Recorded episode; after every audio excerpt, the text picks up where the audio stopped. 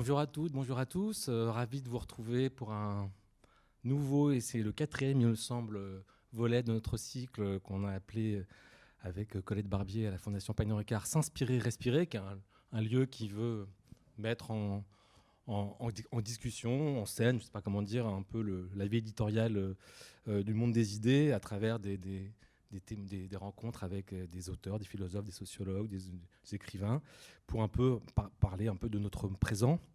Un présent compliqué, comme vous l'imaginez. La, dernière fois qu'on s'était vu ici, on avait euh, parlé des rêves à l'occasion de la publication du, livre de Bernard Lahire.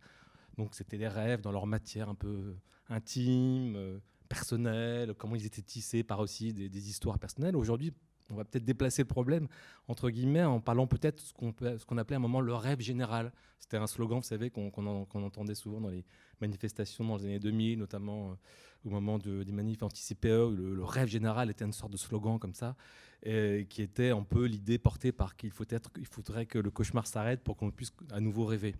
Euh, aujourd'hui, on, est un peu dans cette question-là avec ce qui nous arrive depuis plus d'un an, avec euh, le confinement, la crise du Covid. Et la question que je voulais poser aujourd'hui, c'est précisément qu'est-ce qui nous arrive, comment penser ce moment présent, comment euh, se retrouver dans cette expérience? On a tous le sentiment, je pense, les uns les autres, que nous vivons une sorte de basculement historique. On entend souvent cette expression, une bifurcation, un moment comme ça de rupture, sans avoir forcément toujours les mots précis pour la définir, la qualifier. Euh, et donc c'est ce moment-là que j'aimerais euh, interroger avec trois invités qui j'ai proposé de venir discuter aujourd'hui, qui sont trois auteurs euh, avec des œuvres très fortes, singulières, qui peuvent paraître très, peut-être en apparence éloignées les unes des autres, et dont je pense qu'elles se recoupent beaucoup. En tout cas, elles, partagent, je pense, beaucoup de, traits communs. Je vous les présente rapidement avant d'introduire un peu la discussion. Marielle Massé, bonjour. Vous êtes spécialiste de théorie littéraire, vous avez... Vous, avez un séminaire à l'école et en sciences sociales, vous êtes euh, attentive à la question de l'essai, du texte, euh, et surtout aux liens, aux affinités qui peuvent exister entre la politique, la poésie, euh, l'activisme, et vous intéressez beaucoup à la question du vivant, de des animaux, des plantes, dans, une sorte de filiation un peu avec une anthropologie un peu nouvelle, on pourra en parler peut-être tout à l'heure. Euh, vous êtes attentive aussi beaucoup aux formes de vie euh, fragilisées, je ne sais pas comment dire autrement. Euh, votre dernier livre en date, qui a beaucoup circulé, on en parle énormément dans, les, dans plein de milieux, dire artistiques, de pensée, activistes, qui était un petit livre qui s'appelait Nos cabanes, qui était paru il y a moins de deux ans, enfin il y a deux ans à peu près aux éditions Verdier. Voilà. Vous avez écrit un texte récemment dans la revue AOC, il y a quelques semaines, intéressant, qui peut aussi nous intéresser pour nos discussions d'aujourd'hui un texte euh, qui, euh, qui s'appelle, euh, je ne sais plus comment il s'appelle, mais bon, un texte Parole et pollution. Merci, Parole et pollution, tout à fait. Je rappelle aussi quelques livres importants que vous avez écrits aussi avant, parce que c'est aussi, il y a aussi une œuvre en construction depuis quand même un moment. le, livre d'avant nos cabanes s'appelait Sidéré considéré, qui était un livre sur les migrants en France. Et puis vous avez écrit aussi d'autres essais plus littéraires, mais très importants. Je pense à Façon de lire, manière d'être en 2011, Gallimard, et Style, critique des vies, formes de, critique des vies, de vie, paru en 2016. Voilà. Et vous, je rappelle aussi que vous êtes euh, assez euh, impliqué dans des revues, notamment la revue Critique, hein, à laquelle vous participez beaucoup, la revue Poésie ou la revue Sabir. J'ai vu qu'il sortait un nouveau numéro là, euh, dans ces jours-ci. à côté de vous, Romain Huette. Bonsoir, bonjour, pardon. Vous êtes sociologue, maître de conférence à l'université de Rennes 2. Vous, votre travail, disons, pour le dire un peu rapidement et en deux mots, est plutôt axé sur ce que vous appelez une anthropologie des vaincus, qui est une expression que vous, reprenez à Voltaire Benjamin. Euh, vous travaillez beaucoup sur la lutte entre les souffrances et les luttes sociales, et, euh, vous avez euh, une approche, disons, de type ethnographique, hein, en général, dans, vos travaux, qui ont été, j'allais dire, incarnés par deux livres récents. le premier qui était paru il y, a, il y, a, deux ans à peine au PUF, Le vertige de l'émeute, qui était euh, une, comment dire, une réflexion sur euh, les, comment l'émeute s'éprouvait corporellement, comment le corps euh, finalement vivait dans les luttes, une expérience charnelle du, politique. Voilà. Et puis donc là, vous venez de faire paraître il y a quelques semaines, donc c'est très récent, un nouveau livre qui va nous intéresser beaucoup aujourd'hui, qui s'appelle De si violente fatigue, les devenirs politiques de l'épuisement quotidien. C'est pareil également au PUF. Donc là, c'est un travail ethnographique sur la question de ce que vous appelez le, sujet épuisé, fatigué, que vous avez mené depuis très longtemps. Hein. C'est un, travail qui remonte à plus de dix ans. On va en parler tout à l'heure. Vous avez suivi un travail d'une association de, gens que, vous appelez Stop Suicide. Voilà, et on va essayer de réfléchir à la question justement de l'épuisement, qu'est-ce qu'elle dit aussi aujourd'hui de notre présent. Donc merci Romain d'être avec nous également. Et enfin, troisième invité, François Cusset. Euh, essayiste, philosophe, romancier, historien des idées, on ne sait même plus comment le qualifier, euh, statutairement professeur de civilisation américaine à Nanterre, ça c'est votre statut officiel. Euh, alors vous, vous avez beaucoup travaillé euh, sur, euh, sur sur l'histoire des idées, donc il y a des livres évidemment très importants qui aujourd'hui sont souvent cités comme des références importantes. Je pense à French Theory 2003, La décennie, le grand cauchemar des années 80, ça s'est paru en 2006, Une histoire critique des années 90, c'est paru en 2014, La droitisation du monde en 2016, Le déchaînement du monde, logique nouvelle de la violence, c'est en 2018, et le dernier livre, qui est paru également très récemment, il y a le mois dernier, s'appelle Génie du confinement c'est paru au Lien qui libère dans une nouvelle collection qui s'appelle Trans et qui est une réflexion assez euh, étonnante, assez euh, iconoclaste et, littéraire sur la question du confinement. On verra ce que vous, entendez par génie. Euh, donc je disais que, pour introduire la conversation, qu'on a tous du mal à mettre des mots un peu précis sur ce qui nous arrive là depuis un an. Et que justement, on a du mal à, donner un voilà, qualifier ce moment d'étrangeté, d'inquiétante étrangeté, comme on me dit souvent. Euh, François Cusset, vous le dites vous-même dans, votre livre, qu'on n'est même pas obligé de choisir entre la nuit noire et le soleil de midi, et que finalement, aujourd'hui, euh, comme vous le dites aussi, qui pense trop vite en un mot rate le secret du confinement. Donc on voit bien que c'est difficile de trouver des mots précis, d'ajuster comme ça euh, une pensée extrêmement figée sur ce qui se passe, et que, que peut-être euh, précisément, on est dans, un, dans, une, ambivalence euh, de, notre sentiment, chacun au, sein de nous-mêmes, puisqu'on est à la fois euh, un peu inquiet, fragilisé, anxieux, fatigué, épuisé, et en même temps, peut-être une hypothèse que, tire enfin, que, met en, scène François Cusin dans son livre, on est un peu en vie aussi. Et, et pour reprendre une expression que vous avez écrite dans le livre, que je trouve intéressante, c'est que l'interruption de ce monde nous a fait peur et du bien inséparablement.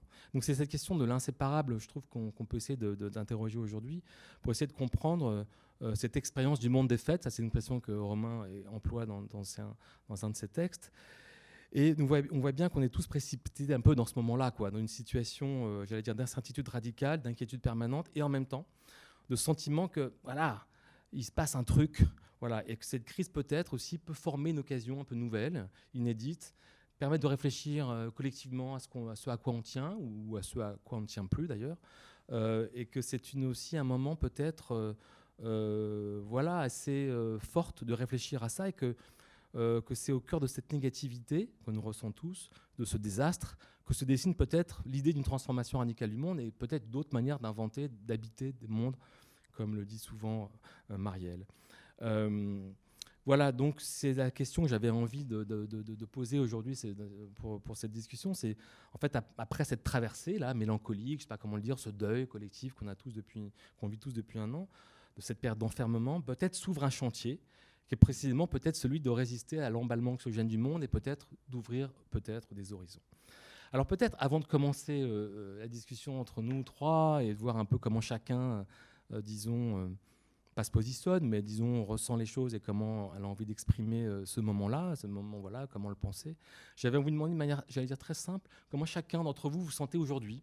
Quelle serait euh, euh, le, votre humeur? Je disais tout à l'heure en introduction qu'on a tous des humeurs un peu contradictoires, qui s'annulent les unes les autres. Aujourd'hui, là, en avril 2021, comment vous vous sentez les uns et les autres? Marielle, peut-être, pour commencer? bah non, est-ce que je vais pas être très positive Moi, je, je, suis, je suis, triste. Mhm.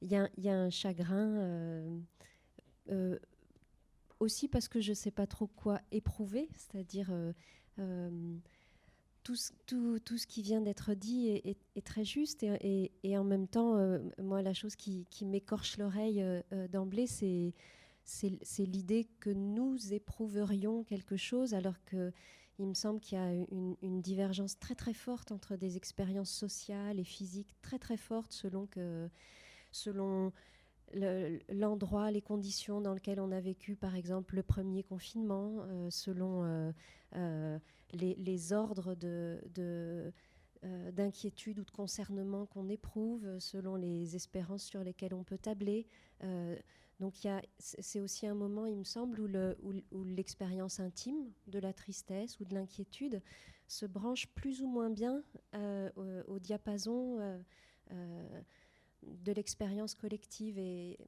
voilà, je, pour ma part, je sais même plus trop quoi éprouver. Belle réponse. Romain, de votre côté? Moi, je suis impatient. J'en peux plus. Euh, euh, donc, euh, oui, oui, je suis impatient. C'est de, retrouver un tout petit peu plus de, liberté, bien qu'elles sont fort discrètes depuis, assez longtemps. Mais, oui, impatience de retrouver, le monde avec, d'autres et, d'en finir avec ces, restrictions qui commencent à peser sur, qui commencent à peser radicalement. Mais alors après, bon, moi, c'est vrai que je parle d'un point de vue situé très confortable. je pense que quand on est enseignant à l'université, on n'est pas vraiment à plaindre euh, déjà matériellement et on est dans des conditions qui permettent d'être un peu plus patient que d'autres. Quoi. Et euh, par contre, je suis assez frappé et assez fasciné euh, par la patience collective aujourd'hui dans, notre pays. Quoi. et je, je, me demande jusqu'à quand cette patience-là. En tant que sociologue, comment vous l'expliquez? Parce que pour le coup, ça, c'est une vraie question de sociologie. Non, mais c'est difficile parce que en fait on est en train de parler de quelque chose qu'on est en train de vivre et en plus on le vit alors sur le coup euh, c'est quelque chose qui nous affecte beaucoup. Donc euh, c'est je trouve c'est très dur de, le penser. Euh, mais il est clair qu'on a une espèce d'impuissance radicale vis-à-vis de ce qui est en train de se passer et qu'on est en train de vivre une, expérience historique, évidemment, qui seront dans nos livres d'histoire, sauf qu'il n'y a, pas de, héros, quoi. il n'y a pas de, modalité de résistance à partenir le, tenir le coup, quoi. tenir malgré tout. Quoi. Euh, finalement, c'est un peu le, geste ultime euh, de, résistance et finalement ne pas complètement sombrer. Quoi. Euh, et, parce qu'évidemment, en fait, les leviers aujourd'hui pour, pour retrouver une certaine liberté, c'est compliqué quand on se bat contre un virus dans lequel, évidemment, nos connaissances ordinaires, en tout cas, moi, personnellement, j'ai pas grand-chose à en dire puisque je ne connais absolument rien d'un point de vue scientifique, etc. Et donc, on, est sans cesse un peu démunis et on s'en remet évidemment à, d'autres personnes qui ont peut-être ce savoir parfois un peu contradictoire, mais qui, euh, qui euh, s'en remet à, ces instances-là, parce que faute d'être capable de nous approprier nous-mêmes ce qui est en train de se passer. Mmh. François, comment vous sentez-vous? Euh, bah Déjà, individuellement bien, c'est plutôt le, c'est le reste qui va très mal. Enfin, non, je, trouve très juste ce que disaient Marielle et Romain. Il y a un mélange de effectivement d'incertitude. On, ne sait plus quoi éprouver. C'est pas on ne sait pas, c'est on ne sait plus effectivement. Tellement on est sollicité pour éprouver, et tellement on est en même temps euh, désensibilisé.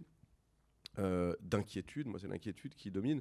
Enfin, inquiétude et, étonnement. le bouquin que j'ai écrit là-dessus est sorti d'une c'est un travail sur l'étonnement, mais euh, depuis qu'il est sorti, et chaque semaine qui passe, et chaque jour qui passe, chaque heure qui passe, euh, fait que c'est plutôt l'inquiétude qui l'emporte, enfin l'inquiétude pour tout, pour tout le monde. Enfin, on sait que que tout va s'aggravant à une vitesse enfin, juste folle, même au-delà de cette pandémie. On sait que euh, la reprise sociale et économique dont tout le monde rêve euh, sera extrêmement violente pour ceux qui ont déjà tout perdu. on sait que les, injustices se sont aggravées. On sait que le capitalisme numérique a pris 20 ans d'avance en moins d'un an sur nos vies et sur le, la domestication de nos corps et de nos esprits. On sait que la suspension de liberté, qui quand même euh, ne date pas du, Covid, puisque enfin, voilà, on était passé d'état d'urgence terroriste en état d'urgence sociale, en état d'urgence je ne sais quoi, là il est sanitaire, mais enfin clairement il s'éternise, se, pérennise, donc tout ça était juste terrible. Euh, et je dirais que le pire de tout, c'est peut-être le fait que l'argument principal qui est là pour nous faire taire, pour faire qu'on n'en discute pas, qu'on résiste pas, et l'argument biopolitique de la vie à protéger à tout prix. Hein. donc il n'y a pas de discussion, on ne peut pas discuter. Vous, voulez que les gens meurent, vous? Vous voyez, c'est à ce niveau-là d'intelligence. Euh, or, voilà, enfin, qu'est-ce que c'est que le problème de la biopolitique Si on le dit très très simplement, c'est de confondre la vie et la survie. Voilà, moi je sais pas si euh, tout, moi j'en avais pas, mais tous les amis qui avaient des parents ou des grands-parents en EHPAD pendant ces premiers confinements, euh, les gens les plus calmes, les plus tranquilles, les plus doux, il voulait louer une voiture bélier pour rentrer de force dans ce putain de bâtiment où allait mourir une personne qui, voilà, qui de toute façon n'en avait plus pour longtemps et qu'ils auraient souhaité voir plutôt que de voir protéger abstraitement et médicalement par une puissance dictatoriale. Donc voilà, donc il y a tout ça, ça fait beaucoup. Ça fait beaucoup. Euh, maintenant, ce qu'il faut faire, le plus difficile, c'est de laisser un peu de place à l'étonnement, effectivement, qui n'est pas un heureux étonnement, mais qui est un étonnement. Un étonnement, ça fait bouger, ça fait taire ça fait penser, enfin ça fait voilà, ça fait aussi partager.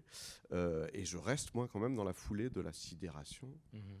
de mars dernier. Enfin, je sais pas ce que vous en mhm. pensez, mais tout ça est juste stupéfiant intégralement. La, première, la chose qui me stupéfie le plus, je suis absolument d'accord avec Romain, c'est la docilité générale, qui est folle et qui est mondiale. Qui est mondiale, là on ne parle pas de la France, qui est absolument mondiale. au mois de mai, on était à, 4 à 5 milliards euh, d'humains confinés avec le peu, alors là vous allez me dire qu'on ne sait pas tout, enfin le peu euh, mhm. de résistance, d'émeutes, de, voilà, de protestations. Donc tout est stupéfiant euh, et dans la stupéfaction, il y a un début de travail à faire pour réinventer autre chose, mais on va peut-être en parler. Alors justement, inventer autre chose, il y, a, une expression qui est très vite apparue, on en avait fait euh, une discussion ici, dans le premier d'ailleurs du cycle de ce, de ce, cycle de rencontres, c'était la fameuse expression le monde d'après. Est-ce que vous avez, qu'est-ce, qu'un an plus tard, cette expression évoque chez vous, chez vous trois? Est-ce que vous avez le sentiment que, comme je disais tout à l'heure, on vit vraiment ce qu'on appelle une, bifurcation historique, ou est-ce que c'est une expression qui vous paraît un peu vide de sens, un peu, disons, un peu stérile, qui produit rien euh, Peut-être tout simplement parce qu'on ne peut pas le savoir vraiment au moment où on le dit, ou est-ce que vous avez quand même le sentiment quand même que c'est un moment de rupture absolue, les uns les autres que vous avez à dire là-dessus? Bah, euh, euh, Disons que évidemment, en fait, euh, euh, lors du premier confinement, il y avait euh, peut-être déjà, c'était une expérience absolument inédite, sur le coup collective, même si encore une fois, on le vivait pas exactement de la, même manière. Et il y avait effectivement, c'était une occasion assez rare même d'un titre à titre complètement individuel de se rencontrer soi-même en tout cas d'être forcé à être dans une espèce de dans un milieu un peu clos un peu très très étroit et, on était bien obligé de d'observer aussi hein, à la fois ce qu'on ratait dans la vie de tous les jours euh, dans notre vie quotidienne très occupée, très affairée, euh, et, en même temps aussi de ce à quoi on tenait, ce, qu'on avait envie de faire et qu'on ne pouvait plus faire, etc. Donc il y a eu comme une, une obligation à penser, en réalité, une obligation à se penser, euh, et, rapidement cette obligation est devenue collective, c'est là où elle devient intéressante, parce que si on parle que des bifurcations existentielles des uns et des autres, bon, c'est mmh. voilà, c'est un intérêt quand même assez, assez limité. Ce qui serait intéressant d'ailleurs, c'est de voir, je ne sais pas s'il y a déjà des études qui sont faites sur les taux de reconversion professionnelle, ou en tout cas de, de véritable euh, recommencement euh, de, on, en parle un peu. Ouais, je, vois deux, trois choses. J'ai l'impression que c'est encore très très mineur. Euh, et, collectivement, il y a eu évidemment cet espoir-là parce que peut-être aussi que pour la première fois, j'ai l'impression que cette crise-là a rendu lisible, assez lisible, euh, le système dans lequel on était placé. Et que finalement, au fond, euh, ça fait quand même, on est dans une organisation sociale, matérielle, enfin, nous une organisation capitalistique euh, qui, qui est là depuis de très très nombreuses années et qui se présente comme un système extrêmement robuste, immuable, etc. Bref, bon, ça fait longtemps qu'on parle de la cage d'acier, etc. Et là, soudainement, un, simple, un simple virus vient interrompre, vient fragiliser, sinon même d'ailleurs ébranler. Et, ce qui est porté à la connaissance de tous, c'est comment ça fonctionne. On a, gagné, je trouve, une intelligence du monde dans lequel on est en train de vivre avec cette crise euh, qui est très forte. Euh, alors qu'est-ce qu'on va faire de cette intelligence-là? Parce que je crois que quand on a commencé à comprendre comment ça fonctionnait, il y a eu un espoir qui est un monde d'après qui ne sera pas exactement celui euh, duquel on venait.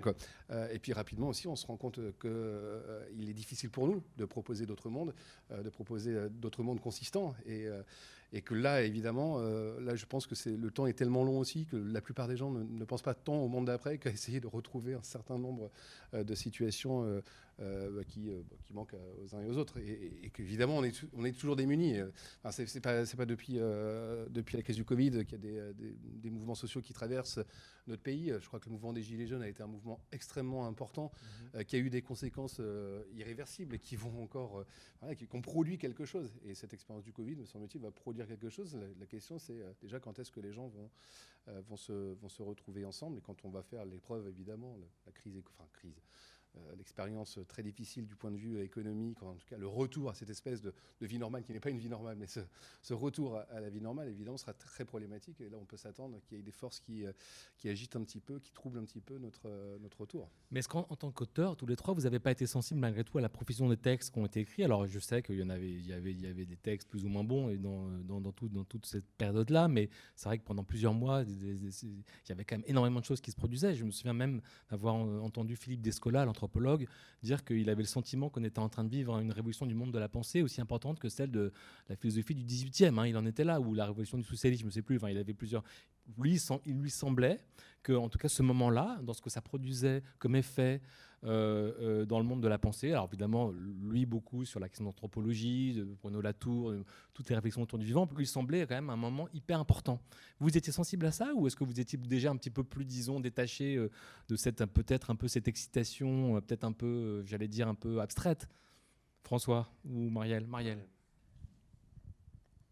oui, il y a beaucoup de choses qui se sont dites, échangées, il y a beaucoup de choses qui se sont écrites euh, euh, de la part de gens qui, pour qui le premier confinement était un temps de, un temps, un temps de vacances au sens initial, mmh. c'est-à-dire un, un, temps relativement libre, occupable par la pensée et par l'écriture. Euh, moi, je ne pense pas du tout que ça ait été un, rendez-vous particulièrement brillant avec euh, la tâche de la pensée et de la parole. Euh, on, se le disait un petit peu auparavant. je pense que c'est pas un moment facile quand on a pour profession d'être en rendez-vous permanent avec le sens d'avoir un rendez-vous permanent avec la, avec la, tâche ou la mission de qualifier le monde présent.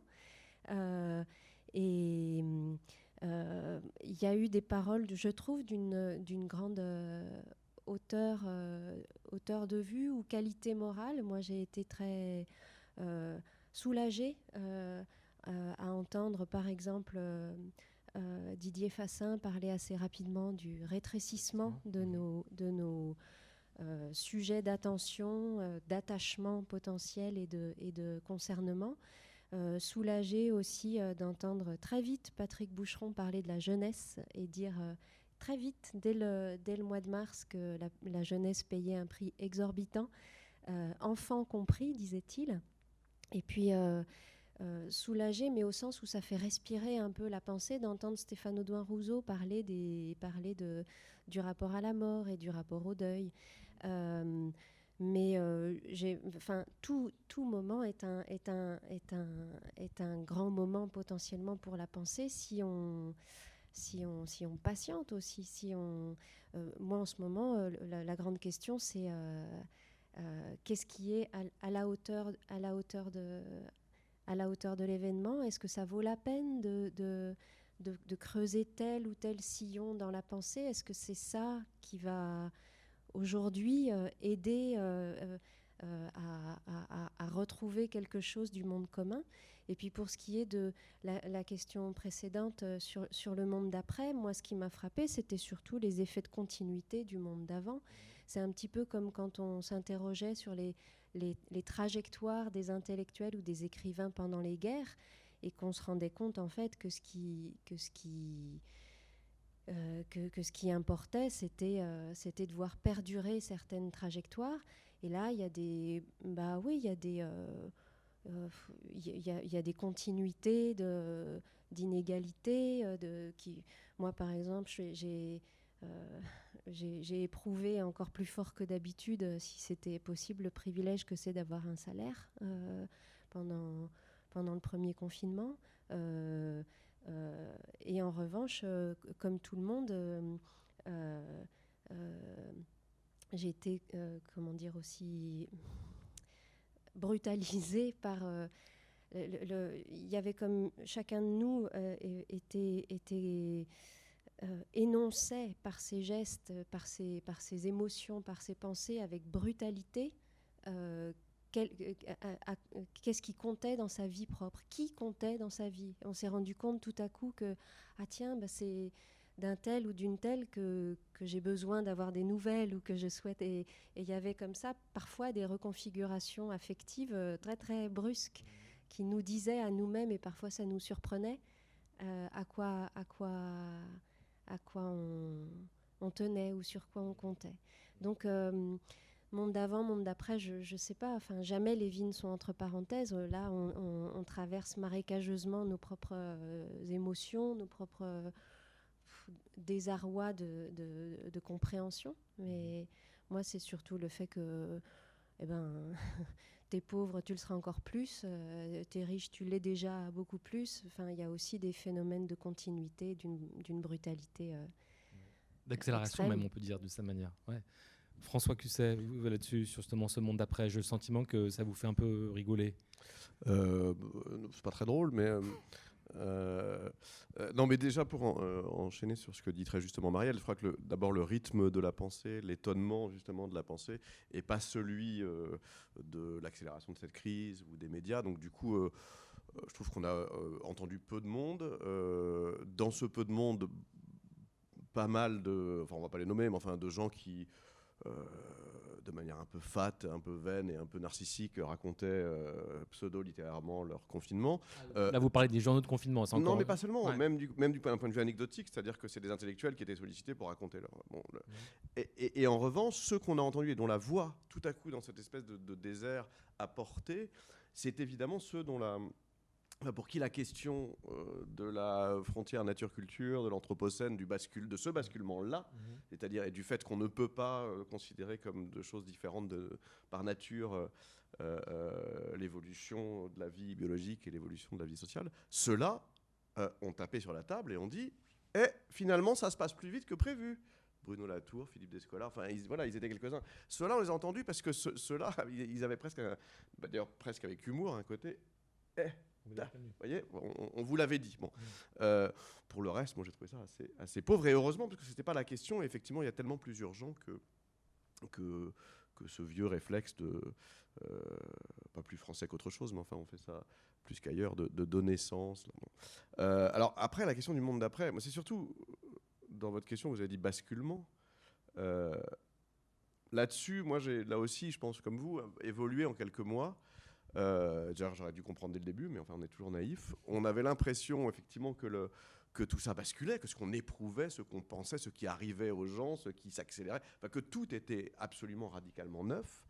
Et puis, on a vite compris, à entendre les politiques, à entendre les quelques idéologues, qu'on nous ferait le chantage au basculement, le chantage à la transition, qu'en fait c'est la même chose qui nous arrive depuis 30-40 ans et qui en fait euh, euh, euh, prend une dimension inédite, mais dans absolument dans la même logique avec cette pandémie.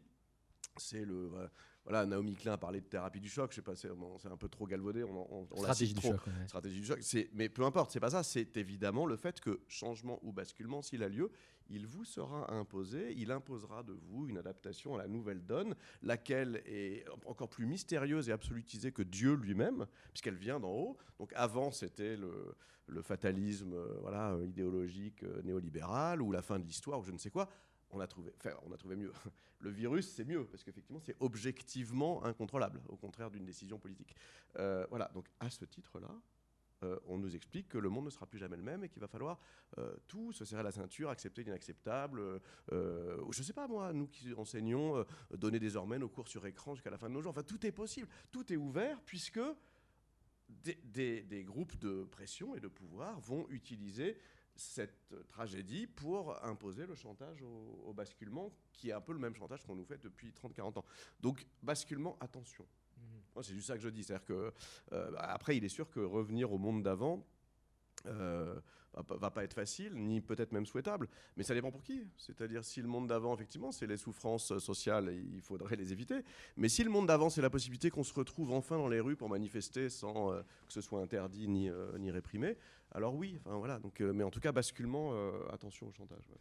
je, reste avec vous, François. Vous parlez de génie du confinement, donc c'est le titre de votre dernier livre. Peut-être que c'est important, peut-être de clarifier un peu euh, le choix de ce titre lui-même. Euh, je ne l'ai pas dit tout à l'heure, mais c'est vrai que c'est un livre assez original puisque c'est un texte en fait constitué de neuf textes euh, très différents, qui sont des variations, qui sont neuf genres différents, puisque c'est vraiment pas du tout un essai qui essaye de, de, de, de théoriser ou de donner des leçons sur, sur, ce, qu'on dit, ce vers quoi j'essaie de vous tourner aujourd'hui, je le sais bien, mais donc je reviens à votre texte initial. Qu'est-ce que vous avez essayé comme exercice? Quelle était un peu l'intention de, ce texte pour ceux qui n'ont pas eu encore l'occasion de le lire? Expliquez-nous. Oh, c'est neuf petits exercices d'écriture sur, euh, euh, à partir de l'étonnement de mars dernier. Donc, euh, la seule chose qui justifie ce livre, c'est pas beaucoup, mais c'est déjà ça, c'est la différence radicale entre le premier confinement et les confinements suivants, euh, sans doute tous les confinements jusqu'à la fin des temps, puisqu'on a l'air de rentrer dans une, un siècle de confinements successifs. Le premier, enfin c'est comme en amour, c'est-à-dire que le premier nous a mis dans un état de stupéfaction, de, il y avait quelque chose d'absolument inédit, mmh. et donc avant même, alors oui, il y a ceux pour qui très objectivement, quand on est à 15 dans 30 mètres carrés, euh, la situation est invivable, donc cet étonnement n'a pas même le temps de se faire jour. Mais pour la majorité des gens, il y avait une sorte d'indécision dans l'humeur. On ne savait pas vers où on allait. Qu'allait devenir cette humeur qui est finalement devenue une humeur euh, voilà, euh, dramatique, maussade, dépressive. Euh, Mais il y a eu, donc de ce moment-là et de, des sensations des uns et des autres à ce moment-là, j'ai tiré des petits exercices d'écriture pour en voir les différents aspects en fait. Mhm. donc voilà, ces différents genres. Il y a un conte pour enfants pour expliquer que la solution, les enfants l'ont, mais nous ne l'avons pas, qui consisterait à tout arrêter. Euh, donc le seul moyen de tout arrêter qu'on ait trouvé, c'est ce virus. Euh, mais enfin, des enfants à qui on raconterait, des enfants de l'espace, euh, le monde dans lequel on vit, diraient mais calmez-vous, asseyez-vous, vous allez trouver une solution. Ça a l'air déliant votre truc. Enfin, bon.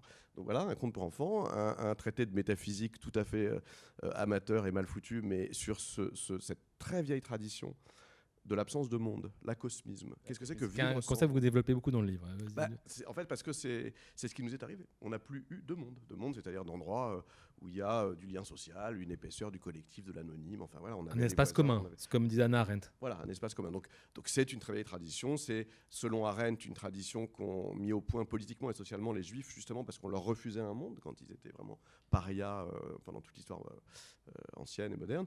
Donc voilà, donc il y a ça. Il y a le qu'est-ce que c'est que, que se retrouver chez nous? Chez nous, aucun d'entre nous n'a, euh, enfin voilà, personne n'a vraiment envie de se retrouver chez soi, sauf si on est, euh, on veut se mettre à l'abri des bombes ou, des, ou, de dangereux harceleurs. Mais sinon, pour le reste, on est content de le quitter, de retrouver les gens, de travailler dehors, euh, d'aller manifester ou de, ou, d'aller faire du sport. Donc, qu'est-ce qui se passe dans ce moment de retour à, chez soi forcé? Là, c'est plutôt du naturalisme, hein, un peu sous-balsacien. Enfin voilà, c'est des exercices d'écriture sur. Et, et puis je tiens beaucoup parce que euh, ça m'a amusé euh, de le faire. Et là, c'est justement ça, se rapporte à votre question sur euh, toutes ces réactions d'intellectuels ou de pas intellectuels au, début du confinement. je me suis amusé à faire une pièce de théâtre pour moquer les, amoureux de la fin du monde, hein, les, les, collapsologues nombreux, les spécialistes de l'apocalypse, qui en fait recouvrent une bonne partie de nos professions, il me semble, parce que beaucoup justement font, profession d'une... Enfin, il y a un discours à, demi prophétique, à demi objectif ou objectiviste sur le fait que tout est fini. Euh, donc là, ils se retrouvent tous les six confinés dans un phare breton, euh, ces, six spécialistes de l'apocalypse, et, ils se réjouissent de la fin du monde, et ils vont le prouver en interrogeant une confinée standard, moyenne. Hein. ils ont une interview prévue sur écran, euh, avec qui ils vont pouvoir valider cette idée de la fin du monde. C'est la fin de votre monde, n'est-ce pas? Et elle leur dit non, pas du tout, j'essaie de me débrouiller, je bricole, il y a des trucs pratiques, il y a des trucs mieux, il y a des trucs pas, bien, il y a du sexe en ligne, mais ça manque un petit peu de contact. elle est beaucoup plus empirique et concrète que eux, et donc on comprend que c'est pas la fin du monde, mais le début d'un monde. Justement, pour revenir sur cette question-là de la l'acossimisme, vous dites quand même que vous faites référence à la fameuse phrase de Sartre très connue euh, qui disait que jamais nous n'avons été aussi libres que sous l'occupation allemande. Et vous essayez, de, tirer un peu, de, de mettre en, discussion cette, phrase pour essayer de l'éclairer. Et en gros, si je vous ai bien compris, c'est que finalement, euh, cet acossimisme dont vous parlez euh, pourrait être un peu justement précisément le début d'un nouveau monde, enfin en tout cas le début d'un désir d'un nouveau monde, quelque chose comme une sorte de libération. Expliquez-nous euh, qu'est-ce que vous voulez dire par là, ce désir de monde que le confinement paradoxalement aurait pu produire? Euh, oui, enfin, c'est un peu dérisoire de parler de désir de monde, évidemment, quand euh, le monde qui est supprimé, c'est d'abord euh, le monde social qui fait que les solitaires ne meurent pas de solitude, le monde économique et matériel qui fait que les pauvres ne, meurent pas du dénuement matériel, etc. Donc, c'est plutôt le fait que. Enfin, c'est un peu la logique que, que Romain disait sur ce qu'on a vu, les vérités qu'on a vu se révéler sur notre système social, économique, historique, à l'occasion de ce confinement. Quelque chose qui s'arrête qui est suspendu, qui est voilà, retiré à notre vue, euh, se montre alors dans sa vérité. C'est une sorte d'évidence philosophique, mais c'est-à-dire la chose qui était sous notre nez ne se voyait pas. Euh, donc euh, une grande partie de la crise écologique, qui est bien plus qu'une crise historique, on la savait, on voyait qu'il y avait moins d'abeilles ou qu'il faisait très chaud dès le mois d'avril, mais pour autant on ne la voyait pas comme on l'a vu là quand des animaux et des oiseaux se sont réappropriés les centres-villes, quand il n'y a plus d'avions ni de voitures, etc. De la même manière, euh, on, savait qu'il était inutile de surconsommer euh, et que le capitalisme jouait sur nos désirs pour nous arnaquer, puisqu'à la fin on est contre, mais en fait c'est nous qui y participons, etc. On savait tout ça. Ce qu'on ne savait pas, c'est qu'on pouvait vivre sans aller au restaurant euh, ni dans les commerces non essentiels, même si ça a été pénible par ailleurs. voilà. Donc c'est plutôt la cosmisme, c'est plutôt ce, cette suspension du monde qui vaut révélation d'une série de vérités. Donc effectivement, je crois qu'on, je suis absolument d'accord. On a vu et appris euh, plus de choses euh, en peu de temps que dans les dernières décennies. Le grand problème étant qu'on risque de ne rien pouvoir en faire de ce savoir euh, ou de cette lucidité. Parce que finalement, la lucidité, on, on l'a par paquet. Enfin, on, est, on, dans un monde surintelligent et surimpuissant. Donc, je ne sais pas si on, en fera. Romain, dans votre livre, qui est, ah, non, non, non, non je, je, disais de ce savoir ou de ce changement de désir, parce que s'il y a quelque chose de bien qui est advenu euh, à la fois publiquement et intimement, euh, c'est peut-être un, drainage des désirs vers d'autres euh, abondances. Euh, mhm.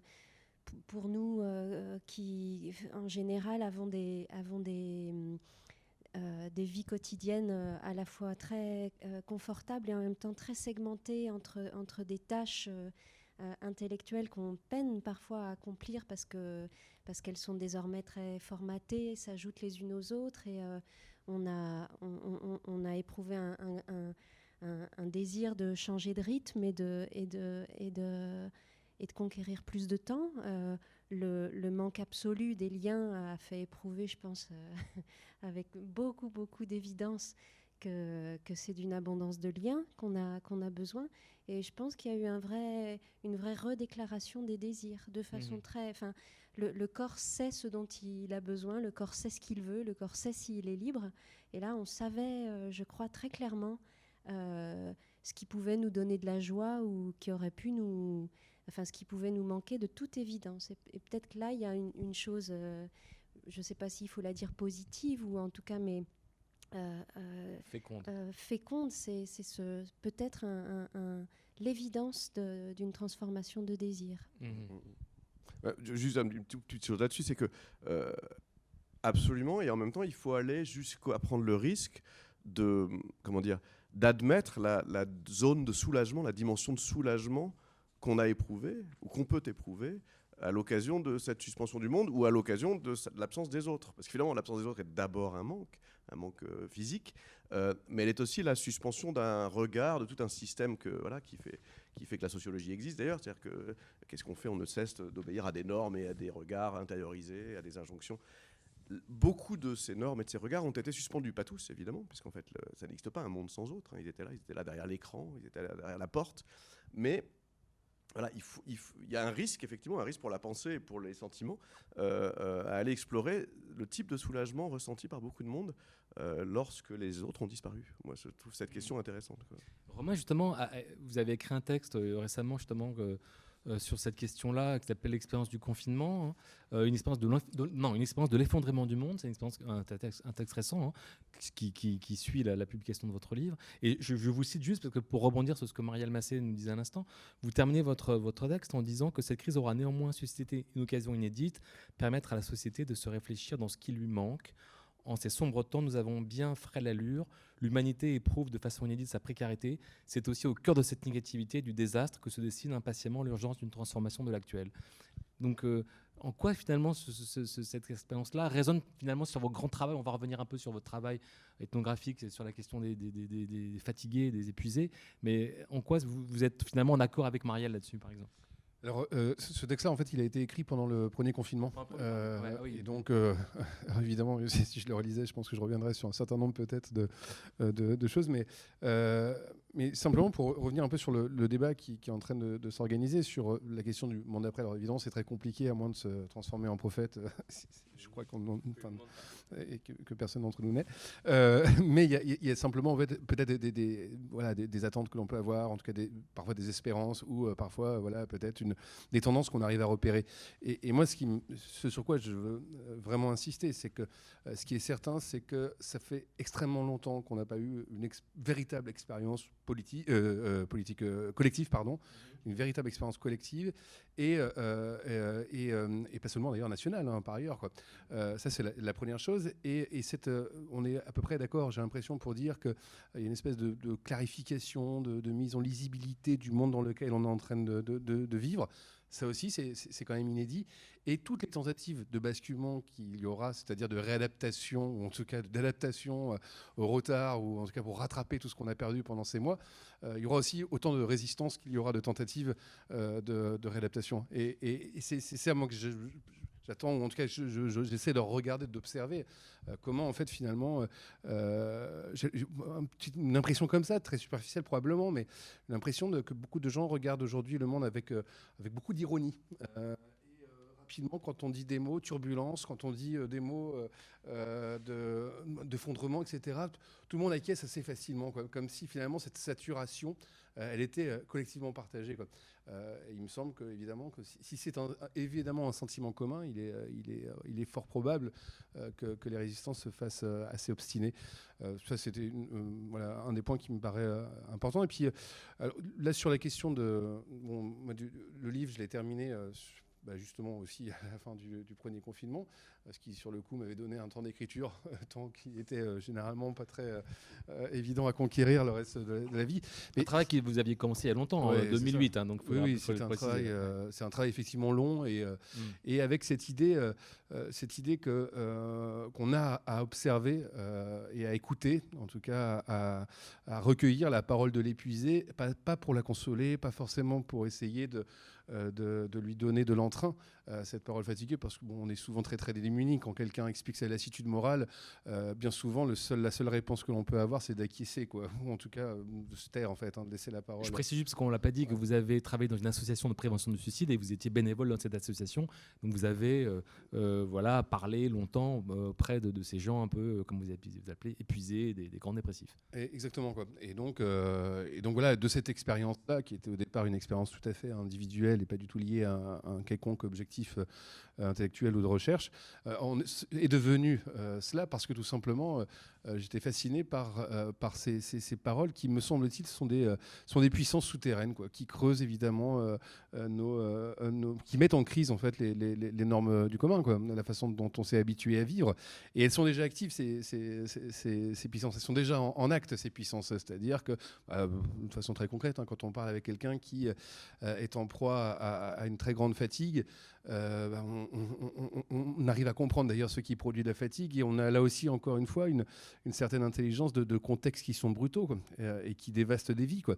Euh, et, c'est en cela que moi cette parole-là m'intéresse parce que parce qu'elle elle est, elle, fait force de, différenciation, elle est une puissance d'altération, elle, nous, elle somme de remettre en cause en tout cas les, les normes auxquelles on s'est peut-être habitué, on s'est attaché ou alors parfois des normes avec lesquelles on s'accommode, mais sans les désirer euh, véritablement. Et, et, donc voilà, il y a cette idée un peu que le, sujet est fatigué, euh, euh, c'est un, sujet qui est en capacité de mettre en crise le, monde. Et c'est peut-être aussi pour ça qu'on a tendance justement à aménager des espaces dans les marges de la société pour localiser cette parole-là qui met évidemment en crise notre, présent. Et ces associations de prévention contre le suicide sont un, parfait exemple au sens où à la fois elles sont évidemment absolument nécessaires, indispensables, etc.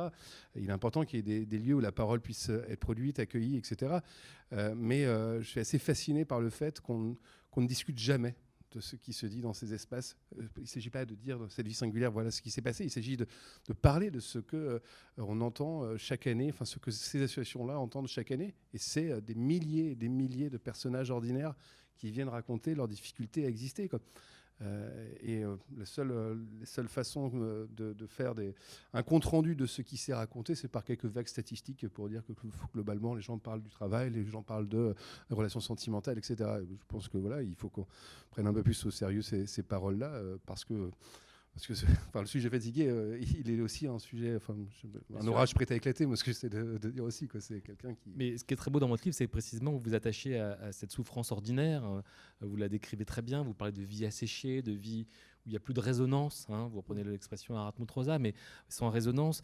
Mais ça doit être un peu, un, peu, un peu troublant pour vous de sortir ce livre-là, qui est un travail que vous avez mené pendant dix ans, au moment où précisément. Euh, cette question de la fatigue, euh, j'allais dire, euh, s'impose à chacun d'entre nous. Comment vous avez finalement euh, vécu cette, je veux dire, ce télescopage entre voilà, votre travail personnel et c'est une réalité qui aujourd'hui est collective?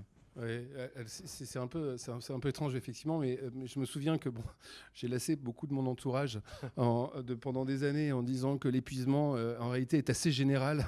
et, et, en tout cas, il ne, il, ne, il ne risque de, que de grandir tellement on voit en fait comment la dimension qualitative de nos vies est, attaquée dans, tout ce qu'on fait. Enfin, je sais pas, notre boulot de, de, prof, par exemple, est devenu un boulot assez inintéressant maintenant. Enfin, en tout cas, de façon générale, assez peu intéressant parce qu'il est colonisé par plein d'exigences exigences bureaucratiques tout aussi stupides les unes que les autres, parce que de façon générale, on a aussi justement à, discuter avec, avec des étudiants effectivement, qui, qui, sont angoissés vis-à-vis de leur avenir. Alors imagine aujourd'hui, je pense aux étudiants qui sont en master aujourd'hui, c'est violent quoi, ce qui est en train de se passer. Donc évidemment, dans l'interaction, ça, ça, se ressent.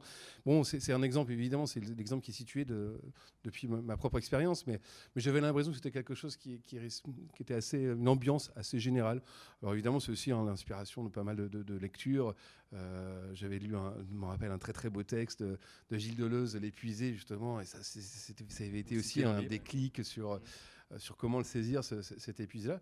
Et là, bon, bah, après, euh, je me dis que bah, après, oui, bien sûr que l'expérience collective de la fatigue, je n'attendais pas qu'il y ait quelque chose d'aussi euh, radical. Et c'est peut-être ce qui fait que euh, ce, livre-là, peut-être, euh, avant l'expérience du Covid, aurait été absolument, totalement inaperçu. Je ne sais pas qu'il est, très visible aujourd'hui. C'est une question que vous se posez. Vous avez une très belle expression, je trouve, pour définir ce que vous appelez l'épuisé. Vous dites que c'est le murmure du monde des faits. Et je trouve que cette, cette définition résonne très, très fortement aujourd'hui, précisément. Marielle, vous ah Je trouve ça très très précieux d'entendre parler de la fatigue comme d'une épreuve collective en fait, euh, parce que euh, il y, a plein de, y a plein de métiers où on a l'impression que c'est une maladie institutionnelle, la fatigue. Les métiers de l'enseignement, les métiers du soin, euh, les métiers de l'écoute. Et, et c'est comme si c'est comme si les gens s'épuisaient à convenir aux, attentes d'un monde malade. Et donc, euh, euh, on leur dit qu'ils sont malades, euh, mais ils sont, ils sont ceux qui leur, leur, leur souffrance ou leur maladie formulent très bien la, la, maladie du monde. Moi, ça me fait penser à a beaucoup de témoignages de d'écrivains ou de, collectifs euh, japonais euh, décrivant leur manière de vivre avec la radioactivité après Fukushima, où on, perçoit que c'est les gens qui ont peur, en fait, qui, sont... Dont, dont, la peur est le diagnostic le plus, réel et le plus, politisable en fait sur le monde dans lequel ils sont. C'est depuis leur peur qui disent que la catastrophe n'est pas, n'est pas achevée. C'est depuis leur peur de manger, de boire, euh, euh, depuis leur phobie de, la radioactivité, euh, qu'ils déclarent que voilà, c'est n'est pas l'expression d'une folie ou d'une souffrance intime, c'est l'expression de la, du, du, lien, du lien pourri entre des psychés et un monde qui, les, qui les abîme. Et je sais euh, je ne sais pas si vous seriez d'accord avec ça, mais il y a un épuisement, euh, il y a un épuisement pour, euh, pour, nos institutions, enfin moi j'ai ce sentiment-là, hein, nos institutions d'enseignement ou de recherche, elles, elles, fonctionnent sur l'épuisement de leurs troupes, un à un. Alors bah, tu vas quand même bien pouvoir faire, et, et tu vas quand même bien encore dans les, dans les, dans les on parlait des tâches administratives ou des tâches de direction. Ça, souvent, d'ailleurs, ça, tombe sur les femmes maintenant. Euh, euh, et, le collectif épuise un à un, comme un enfant terrible, euh, épuiserait un à un les adultes auxquels il aurait affaire. Le, le collectif épuise un à un ses membres et compte sur leur, engagement, sur leur vocation, comme on dit. Peut-être la la comparaison avec les métiers du soin peut être euh, juste de ce point de vue? Euh, non, mais ça me paraît euh, capital, sans jeu de mots, mhm. cette question de l'épuisement. et effectivement, hélas, pas encore lu le livre de Romain, très, très envie de le lire. Il, me semble, alors même qu'il tombe effectivement hors sujet par rapport à cette pandémie, que rien n'est plus lié à ce qui nous arrive que cette question de l'épuisement, et qu'on l'aborde comme un phénomène collectif est essentiel, puisque l'une des grandes stratégies des pouvoirs en place, c'est de tout individualiser, de tout psychologiser. Vous êtes fatigué, on a des solutions, on a des médicaments. Euh, à la limite même, la psychanalyse, dans ses versions euh, les plus tranquilles ou tranquillisantes, individualise aussi, ne refuse de faire ses ponts avec le collectif. Donc le fait que le monde soit malade, euh, on n'en parle pas si vous êtes malade. Le fait que le monde soit épuisé, on n'en parlera pas, c'est vous qui êtes épuisé. Donc oui, il y, a un lien. Bah, d'ailleurs, c'est très simple. Je crois que ça marche d'ailleurs en anglais, l'allemand, je ne sais pas, mais en français, euh, ce mot épuisement, il, dit les, il dit, enfin, je sais pas, c'est il dit les trois pôles importants, il me semble, de, de la crise dans laquelle on est. Il y a l'épuisement écologique, l'épuisement des ressources, l'épuisement qui fait que, que, le monde ne peut pas continuer comme il a. Voilà. Mmh. Euh, il y a l'épuisement, la fatigue psychique et physique de, des travailleurs. Euh, et, et, puis il y a un truc plus psychanalytique qui est l'épuisement du désir par saturation. Mmh. Vous avez tellement de choses devant vous que vous désirez plus rien. Donc c'est qui est exactement, enfin les psychanalystes ils emploient le mot épuisement. Mmh. Donc on peut pas faire mieux. Le triangle de l'épuisement, il n'y a pas plus. Ça fait juste. Juste pour, euh, je, suis complètement d'accord. Enfin, dans le livre, il y a un chapitre sur ce qu'on appelle la gouvernementalité euh, par l'écoute, qui est coécrit avec euh, Léopoldine Manac. Et, et, c'est exactement ça. C'est-à-dire que dans ces associations-là, par exemple, hein, mais bien sûr dans beaucoup d'autres lieux d'écoute ou la façon dont on a tendance à traiter la détresse, c'est quasi systématiquement euh, de façon évidemment psychologique, avec euh, d'ailleurs l'utilisation d'une psychologie de façon très très rudimentaire. Hein. C'est-à-dire que c'est même pas d'ailleurs de, contester euh, l'intérêt de la psychologie pour prendre en charge la question de la souffrance. C'est même la façon dont on s'est redéployé, c'est assez caricatural et, c'est enfermant en fait. C'est empêcher la personne de, de, devenir autre parce qu'on la ramène toujours à elle-même, à sa propre biographie, à ses propres affects, ses propres sentiments, sans jamais la ramener au monde dans lequel elle est en train de vivre. Et d'ailleurs, sans jamais finalement arriver à, individuellement à pouvoir penser que ce que je suis en train de vivre, c'est pas, pas, pas, une expérience si singulière que cela en fait. En réalité, euh, euh, là, ce qu'on est en train de raconter, par exemple, sur l'enseignement, bah oui, évidemment, à l'hôpital, euh, on va voir le personnel soignant. quand ils vous expliquent qu'ils ont choisi ce métier, c'est généralement pour des dimensions relationnelles, pour le sentiment qu'il y a quelque chose de répondre à une nécessité, qu'il y, a un lien qui se fait avec, avec le, malade, etc. Et qu'aujourd'hui, on leur explique que pour tel traitement, il faut prendre 3 minutes, alors que pour celui-ci, il en faut 8. Mais sauf que dans cette chambre-là, il fallait passer plutôt 15 minutes. Par contre, dans l'autre, on va aller très très vite parce que finalement, il n'y a pas besoin de. Et, quand on note toute la dimension euh, euh, qualitative de ces métiers, ben voilà, ce, qu'on produit, c'est euh, c'est des, des, déceptions extrêmement, de, extrêmement fortes au point que bah, l'épuisement, c'est être attaché à quelque chose qu'on n'a pas complètement envie d'abandonner parce que, évidemment, la fuite, elle est aussi problématique, elle est dure en fait, et elle n'est pas, d'ailleurs, politiquement, elle est, problématique, et en même temps, être tenu systématiquement de s'accommoder avec ce avec l'inacceptable en fait pour nous. Mmh, mmh, mmh. juste, enfin voilà, le lien, c'est que s'il y a une urgence dans le travail euh, culturel, intellectuel, enfin général, c'est de dépathologiser, de dépsychologiser, de démédicaliser. Mais de démédicaliser. Il y a des gens qui sont malades pour des raisons non médicales. C'est quand même ce dont on est en train de parler. Parce que là, euh, voilà, c'est comme si la pensée médicalisante et, biologisante, là, c'est comme le numérique, a pris 20 ans, 100 ans d'avance. Mm. Elle a gagné une grande partie de la bataille. Donc, le donc si euh, votre travail consiste à dire que la fatigue est un phénomène social avant d'être un phénomène biologique ou physique, rien n'est plus actuel. Marielle Massé, dans votre dernier texte, dont je parlais tout à l'heure rapidement, par les pollutions, vous, vous portez très attention à la question justement du langage, euh, et la question de la parole que vous définissez comme une zone à défendre hein, précisément dans, ce moment-là. Et je voulais vous interroger là-dessus. Je voulais juste euh, citer juste un, court texte, une petite citation d'un texte qu'a écrit euh, récemment l'anthropologue Nastasia Martin dans la revue du Crieur, un très beau texte s'appelle Dire la fragilité des mondes. Et je la cite à la fin pour voir comment vous réagissez par rapport à ça, parce qu'il me semble qu'elle résonne par rapport à votre travail. Je, la cite, bon, c'est vraiment très court. Hein. Que nous reste-t-il? La vibration du langage, le choix des mots pour faire honneur aux êtres que l'on aime, et selon la formule camusienne, se donner à la dignité des vivants. Bon, après, c'est très long, elle, a un long parle là-dessus, mais c'est sur comment la question du langage. Qu'est-ce que, ce qui est important aujourd'hui dans, cette question-là, vous qui êtes très attentif à la question des mots, du, lien que le langage comme ça crée, ou parfois d'ailleurs euh, euh, ne crée pas, hein, parce qu'il peut aussi détruire. Comment vous, qu'est-ce en quoi c'est important aujourd'hui? Alors, il me semble que c'est important euh, si l'on arrive à se dire que la parole, c'est pas seulement à propos du monde, à propos des choses, à propos des autres, mais c'est du monde.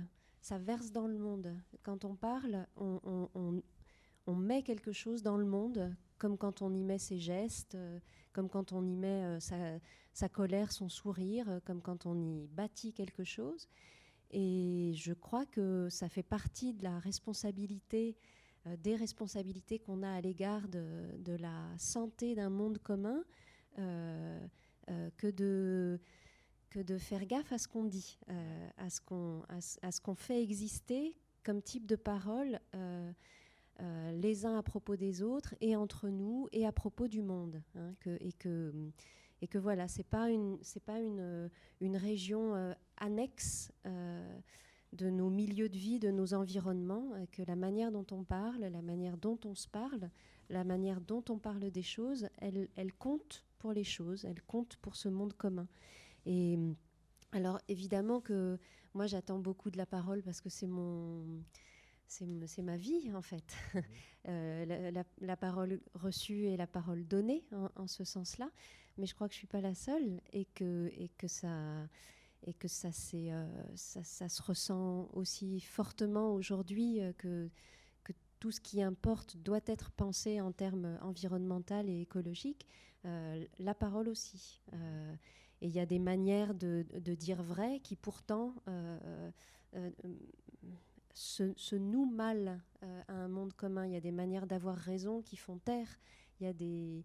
Euh, voilà, pour moi, ça, ça, m'importe, en fait. les phrases qu'on s'envoie, comme on se dit, comme on dit, euh, et, la, et, la et, le type de monde qu'on soutient dans la parole qu'on exerce.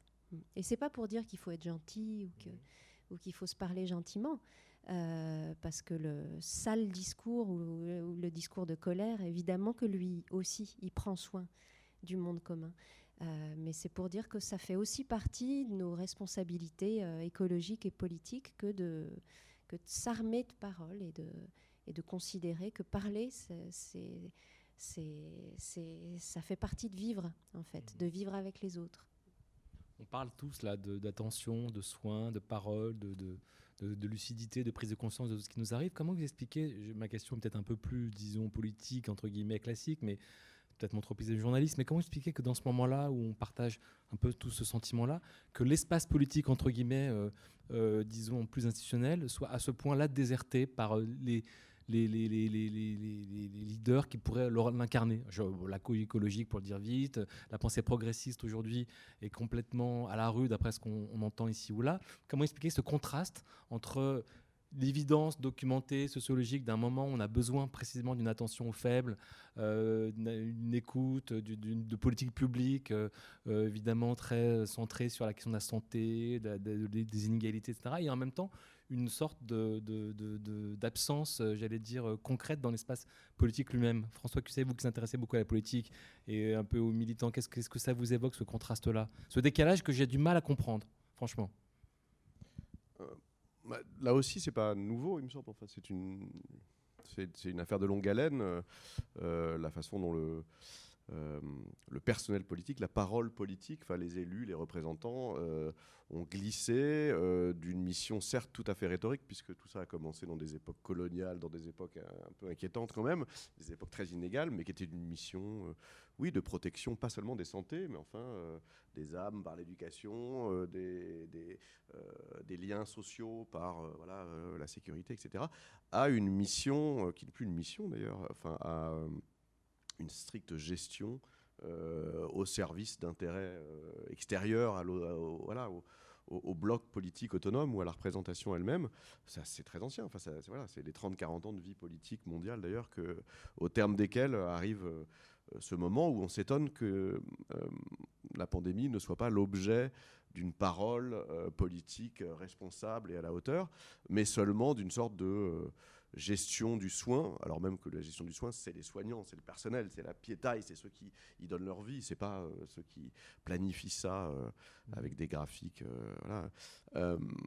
donc il y a, en, préparant mon bouquin, j'ai relu le, chapitre de Surveiller et punir de Foucault, où il parle de la, peste au Moyen Âge, euh, et il a euh, cette intuition assez étonnante, à mon avis délirante, parce que je ne pense pas qu'elle ait attesté euh, que le pouvoir, à cette époque-là, a adoré la peste parce que la peste, en quelque sorte, radicalisait, absolutisait le pouvoir, c'est-à-dire les décisions, aussi arbitraires qu'elles paraissent, question de vie ou de mort, vous obéissez, sinon on vous tue. Enfin, mm. voilà. Donc d'ailleurs, il y a eu une sorte de, d'archéo-confinement à l'époque, hein, qui s'appelait la Serrade, etc. Euh, je me suis dit, est-ce qu'on peut dire pareil, je sais pas, là, chez nous, dans notre pauvre pays, de, Macron et Castex non, ils, ne sont pas en train de, faire un, coup d'État définitif et radical euh, qui leur donnerait tout pouvoir et qui. Non, euh, ils sont aux fraises comme ils le sont surtout. le, bloc politique, vraiment la part politique de nos vies euh, est en, décalage et avec les désirs et avec la justice sociale et avec l'état du monde, hein, écologique, psychique, etc. et, travaillent à la réélection et à satisfaire des, ordres et des intérêts extérieurs. Donc pas étonnant qu'ils n'aient pas été là j'aurais pas dû répondre aussi longuement, parce que tout ça pour dire que voilà, leur absence ne nous étonnera pas. C'est pas d'eux qu'on attend quelque chose, c'est plutôt ça. Ouais, c'est ça, c'est ce que j'allais dire. Je, ne suis pas sûr qu'en fait on a beaucoup à attendre de, mm-hmm. cette, euh, de cette parole politique. Et, j'ai l'impression, et là encore, hein, c'est pas nouveau, hein, mais c'est qu'il y a une, euh, un flot de diagnostics euh, critique et lucide sur notre monde. Et on en parlait en, au tout, début du, débat avec notamment tous les analyses écologiques qui, qui, qui, alertent, etc. Et qui, et qui euh, finalement vont trouver dans la crise sanitaire un écho euh, beaucoup plus, euh, beaucoup plus important, évidemment, de, plutôt de ces acteurs-là qu'on a envie d'entendre de, la parole. Mais c'est assez incroyable la façon dont ces paroles sont inécoutées. Quoi. Et, je suis assez fasciné de, cette capacité finalement au fond à faire comme si ces diagnostics-là, évidemment parce qu'ils remettent en cause fondamentalement les bases mêmes mmh. sur lesquelles s'appuie notre, notre société, notre système. Quoi. mais la façon dont voilà, il y a immédiatement, en fait, d'un revers de main, c'est comme si ces, paroles n'existaient pas vraiment. Alors évidemment, après, on va s'étonner qu'il euh, y ait des, turbulences euh, qui, euh, qui, traversent nos mouvements sociaux. On va s'étonner que les Gilets jaunes en avaient un petit peu, un petit peu marre et, s'en prenaient, étaient susceptibles, en tout cas, de, s'adonner à ce que j'avais appelé dans un bouquin le vertige de l'émeute, quoi. Mais mmh, c'est pas, c'est pas si étonnant que cela, quoi. et, et, enfin, moi, je, suis assez intrigué par, par cela, quoi. et en même temps, finalement, au fond, euh, euh, évidemment, comme, euh, comme vous disiez à l'instant, si Emmanuel Macron et son équipe, etc., n'avaient pas affaire avec le virus, il serait évidemment très content. C'est évident. Quoi. mais en revanche, c'est vrai qu'il y a des choses qui ont été aussi introduites et on va avoir du mal à s'en séparer.